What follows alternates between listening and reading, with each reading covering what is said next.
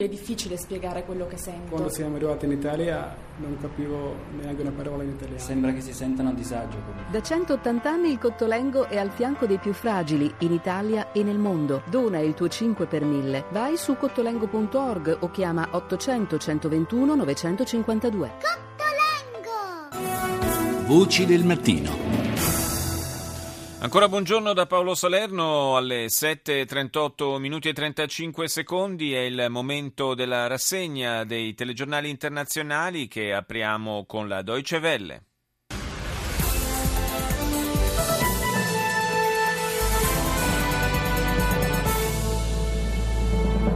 Welcome to DW. I'm Sumi Somaskanda in Berlin, and this is your news in brief. The crash of Germanwings Flight 9525 appears to be a deliberate act. French authorities say the black box recorder reveals the co-pilot, 28-year-old Andreas Lubitz. Lo schianto dell'Airbus della Germanwings frutto di un atto volontario, dice Deutsche Welle. Le autorità francesi, dopo l'analisi dei dati provenienti dalla scatola nera ritrovata sul luogo del disastro, hanno confermato che il giovane copilota Andreas Lubitz ha chiuso fuori dalla porta della cabina di pilotaggio il comandante e ha fatto scendere di quota l'aereo guidandolo contro la parete della montagna. Queste rivelazioni arrivano mentre i parenti delle 150 vittime si riuniscono nel paese più vicino al luogo dello schianto per commemorare i loro cari. Sulla TV tedesca in lingua inglese, poi il presidente yemenita Mansour Hadi, che è arrivato in Arabia Saudita dopo aver lasciato il suo paese, è la prima volta che appare in pubblico da quando i ribelli Houthi hanno preso la città portuale di Aden, dove si era trasferito. Intanto la coalizione militare, guidata dai sauditi, ha lanciato per la seconda notte consecutiva attacchi aerei contro le posizioni delle milizie sciite a Sana'a. Molti sostenitori dei dei ribelli per le vie della città hanno dimostrato contro l'intervento. Le forze irachene hanno condotto quello che definiscono un attacco definitivo a Tikrit, città che stanno strappando dalle mani dei miliziani dell'ISIS. L'assalto ha fatto seguito ad attacchi aerei statunitensi e francesi. Infine, ultimo titolo per Deutsche Welle, in Svizzera i colloqui sul programma nucleare entrano in una fase cruciale. Ieri il segretario di Stato americano Kerry ha incontrato la delegazione iraniana guidata dal ministro degli esteri Zarif e ha chiesto che venga approvato il quadro generale generale dell'accordo. Da parte sua Teheran chiede la riduzione delle sanzioni economiche a fronte di maggiori controlli sullo sviluppo del suo programma nucleare. Ci spostiamo in Nord Africa, in Marocco, con Median. اهلا بكم الى نشط الظاهره من طنجه والبدايه بابرز العناوين. السعودية تقود تحالفا عربيا ضد الحوثيين باليمن وطهران تعتبر غارة التحالف بالخطوة الخطيرة L'Arabia Saudita guida una coalizione araba contro gli Houthi in Yemen. L'Iran parla di passo molto pericoloso. Il ministro dell'interno tunisino ha dichiarato che dietro all'attentato al Museo del Bardo c'è la mano di Al-Qaeda nel Maghreb. E infine a Rabat, Marocco, incontro di approfondimento sui principi di uguaglianza presenti nella Costituzione del paese. Andiamo negli Stati Uniti con la NBC. From NBC News World Headquarters in New York, this is NBC Nightly News. Reporting tonight, Lester Holt. On this Thursday night, mass murder in the sky. A shocking turn in that air disaster. Investigators say the co pilot deliberately crashed the plane. The captain locked out of the flight deck. Strage nei cieli, la scioccante notizia sul disastro aereo. Gli investigatori affermano che il copilota ha deliberatamente fatto schiantare l'aereo. Dopo l'11 settembre le porte delle cabine sono bloccate dall'interno per evitare intrusioni, eh, sottolinea NBC, ma in questo caso hanno segnato il destino di tutti quelli che erano a bordo. Il comandante è bloccato fuori dalla cabina, ha cercato di buttare giù la porta e dalla registrazione si sentono i passeggeri urlare terrorizzati negli ultimi istanti. A New York un palazzo esplode e crolla avvolto dalle fiamme, molte persone ferite e decine di pompieri impegnati a spegnere l'incendio. Infine su NBC in Oklahoma torna la stagione dei tornado, è una delle zone più colpite da questo fenomeno anche nel recente passato, nel 2013 un tornado ha fatto 24 morti e 300 feriti. All'Arabia. بعد عدة محاولات لدول مجلس التعاون لحل الأزمة اليمنية بشكل سلمي انطلقت عاصفة الحزم عند منتصف الليل بتوقيت الرياض Dopo vari e fallimentari tentativi di dialogo, la crisi yemenita ha imboccato la strada dell'intervento militare. L'operazione condotta dalla coalizione guidata dall'Arabia Saudita si chiama Tempesta decisiva contro gli Houthi. Il network saudita all'Arabia ovviamente esalta l'iniziativa che coinvolge un centinaio di aerei e 150.000 militari ai quali si aggiunge aggiungono i rinforzi provenienti da altri paesi come Egitto, Emirati Arabi, Kuwait, Qatar, Giordania, Marocco, Sudan, eccetera. Una vera cordata sunnita contro le milizie sciite Houthi e il loro alleato, l'ex presidente Saleh, un'operazione che però è anche simbolica contro l'interventismo dell'Iran nella regione. Torniamo in Europa, BBC. To BBC World News, I'm Jamie Robertson. The main headlines now. Investigators have revealed that a Germanwings plane was deliberately crashed into the French Alps by the co pilot. Sempre in primo piano la tragedia dell'Airbus della Germanwings con il procuratore generale francese che ha rivelato come il copilota Andreas Lubitz abbia iniziato la discesa da solo dopo aver chiuso fuori dalla cabina di pilotaggio il comandante. Intanto molti scatoloni sono stati prelevati dalla casa in Germania in cui Lubitz viveva insieme ai genitori. Si stanno raccogliendo indizi utili per comprendere le motivazioni del suo gesto. Infine su BBC un aggiornamento dallo Yemen, nuove esplosioni esplosioni segnalate nella capitale Sana'a per la ripresa degli attacchi aerei della coalizione militare guidata dai sauditi contro le posizioni dei ribelli Houthi. L'Iran ha condannato questo intervento definendolo una invasione e intanto il presidente Mansour Hadi è volato a Riyadh. E proprio della crisi yemenita vogliamo parlare con il nostro ospite che saluto, che è l'analista geopolitico italo-iraniano Nima Bahleli. Buongiorno. Buongiorno a voi. Buongiorno, grazie di essere con noi stamani. Dunque, abbiamo sentito nella prima parte di Voci del Mattino, stamani le dichiarazioni del presidente turco Erdogan che affermava come eh, si stia assistendo a una sorta di resa dei conti fra le due anime dell'Islam, possiamo dire, quella sunnita e, e quella sciita. Eh, è davvero così? È, è vero che con questa azione l'Arabia Saudita è riuscita a coalizzare attorno a sé tutto il fronte sunnita.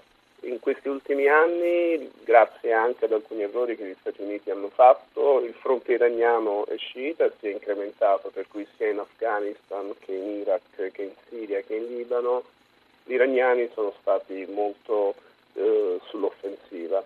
Questo ha in qualche maniera aumentato il senso di percezione e di accerchiamento da parte dei sauditi ed è probabile che nello Yemen, che i sauditi percepiscono come una specie di cortile di casa, i sauditi si siano decisi a fare questa operazione per dare un segnale forte agli Stati Uniti e all'Iran.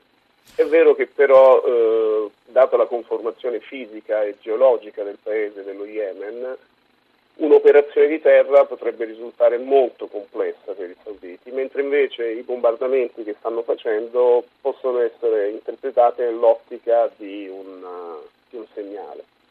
Ma quanto incide nella decisione di Riyadh di mettere insieme questa coalizione, queste, quanto incidono queste considerazioni eh, diciamo, che, che, citavo prima, insomma, del, del, presidente Erdogan, quindi di una sorta di, di, scontro fra le due componenti principali dell'Islam e quanto invece non sia eh, un problema sentito anche da altri paesi della regione, quello della crescente influenza dell'Iran?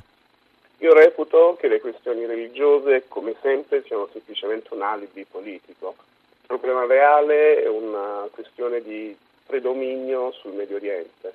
Attualmente i paesi leader del Medio Oriente sono Turchia, Israele e Arabia Saudita. In base a questi accordi che si spera verranno chiusi entro la fine di marzo, eh, nella prospettiva statunitense c'è l'idea di reinserire l'Iran all'interno del, dei paesi egemoni del Medio Oriente e di trasformarlo in una specie di pilastro di quest'area. Questo da parte saudita può essere percepito come un forte rischio per il governo stesso e quindi quello che viene visto superficialmente come una guerra di religione fra sciiti e sunniti, a mio parere è semplicemente una questione di predominio regionale.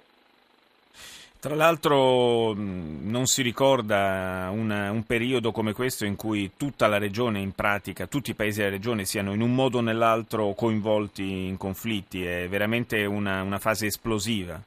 Purtroppo sì, questo è un qualcosa di rattristante in una maniera unica perché assistiamo a quattro anni di guerra civile in Siria dove sono morte più di 200.000 persone, vediamo come l'Iraq si spera a maggio in, una, in, un cambio e nella riconquista di Mosul, ma vediamo lo stato attuale un Iraq distrutto e in questo arco di crisi perenne oggi vediamo come anche lo Yemen eh, sicuramente avrà davanti a sé un periodo molto negativo, perché come le dicevo eh, già in passato l'Arabia Saudita aveva provato a fare degli interventi sul terreno, ma eh, si sono tutti rivelati abbastanza inconsistenti, sia per la poca capacità eh, bellica delle forze armate sì. saudite, sia come anche per la conformazione del territorio yemenita, che non permette delle, delle entrate in campo senza perdite di sangue. Grazie a Nima Bachleli per essere stato nostro ospite stamani. Voci del mattino. Ripartiamo adesso dalla Russia con il telegiornale in lingua inglese Russia Today. Breaking news on Arch International. French prosecutors say the co pilot of a crashed Germanwings passenger jet appears to have brought the plane down deliberately. Gli inquirenti francesi affermano che il co-pilota dell'aereo della Germanwings, schiantatosi sulle Alpi, apparentemente ha in modo deliberato fatto precipitare il velivolo, provocando la morte di 150 persone. Poi decine di vittime per gli attacchi aerei lanciati dalla coalizione a guida saudita contro i ribelli sciiti nello Yemen. La Lega Araba offre il proprio sostegno alla campagna militare. Infine, su Russia Today, Stati Uniti e Iran vicini a un vago accordo sul nucleare. Innescano rabbia rabbia e preoccupazione fra alcuni dei più stretti alleati di Washington. E rimaniamo nell'area medio orientale, visto che ne stavamo parlando, ora Al Jazeera. يعني اسمع ولا تعلق لأن التعليق لا يصح البراءة الأخيرة è stato liberato in Egitto, lo sentite, dopo quattro anni di carcere, Habib al-Adli, l'ultimo ministro dell'interno di Mubarak. Lo racconta in termini molto critici questo servizio di Al Jazeera. L'emittente del Qatar osserva infatti che i manifestanti egiziani scesi in piazza contro il vecchio regime e coloro che hanno perso la vita in quelle settimane di violenza non si sarebbero mai immaginati che si arrivasse a questo punto. Sangue sprecato e giustizia ingiusta, dice Al Jazeera. Adli era stato condannato a oltre 40 anni di galera per corruzione amministrativa e finanziaria e per l'uccisione di manifestanti durante la rivoluzione del 2011, ma lo scorso novembre era stato prosciolto insieme all'ex presidente Mubarak, ai suoi due figli e ad altri cinque alti funzionari della sicurezza dell'epoca. Stati Uniti, Fox News. Right now on Fox 5 News at 10. Running for their lives, at least 19 people injured after an explosion sparks a fire and building collapse in the East Village. And tonight, Sul network americano la cronaca dell'esplosione che ha distrutto una palazzina a New York nel Lower East Side. Almeno 19 le persone ferite a causa di un'esplosione che ha scatenato un incendio e il successivo crollo dell'edificio, il tutto probabilmente a causa di una fuga di gas. Dei 19 feriti 5 sono vigili del fuoco, mentre 4 persone sono ricoverate in gravi condizioni. Danneggiate anche altre 4 palazzine vicine. C'è stata un'esplosione e sembrava Beirut, dice un testimone. Stavo dando un'occhiata ai vestiti in un negozio e ho sentito il boato, racconta un'altra persona. Il sindaco di New York, Bill de Blasio, ha rivelato che circa un'ora prima dell'esplosione nel palazzo erano stati effettuati dei lavori di riparazione degli impianti a gas. Ci spostiamo in Estremo Oriente, in Cina, con CCTV.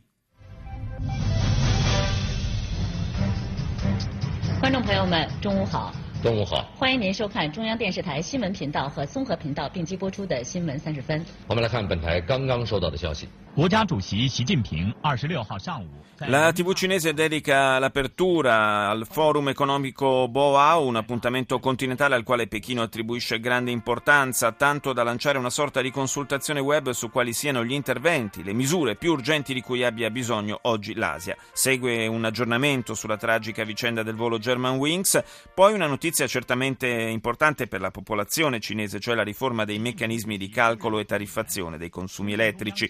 Annun- Annunciata la creazione di una nuova società di alta velocità ferroviaria dedicata all'implementazione dei trasporti su rotaia nella Cina orientale e infine la Cina si appresta a diventare il primo mercato mondiale per l'elettronica. Restiamo in Oriente con la giapponese NHK.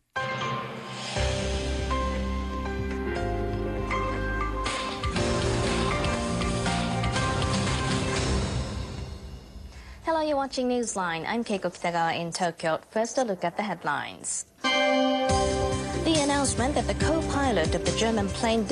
Anche la TV giapponese in lingua inglese dedica il titolo d'apertura alla tragedia dell'Airbus. Chi era Lubitz e perché ha fatto questo gesto? Si chiede NHK, sottolineando come la vicenda abbia dato il via a una revisione delle procedure di sicurezza in tutte le compagnie aeree. Poi gli attacchi condotti dall'Arabia Saudita e dai suoi alleati nello Yemen. E infine uno sguardo al mercato cinese dell'auto che sembra modificarsi e prestare sempre più attenzione alle auto ecologiche. Chiudiamo questa carrellata con il Sudafrica ENCA.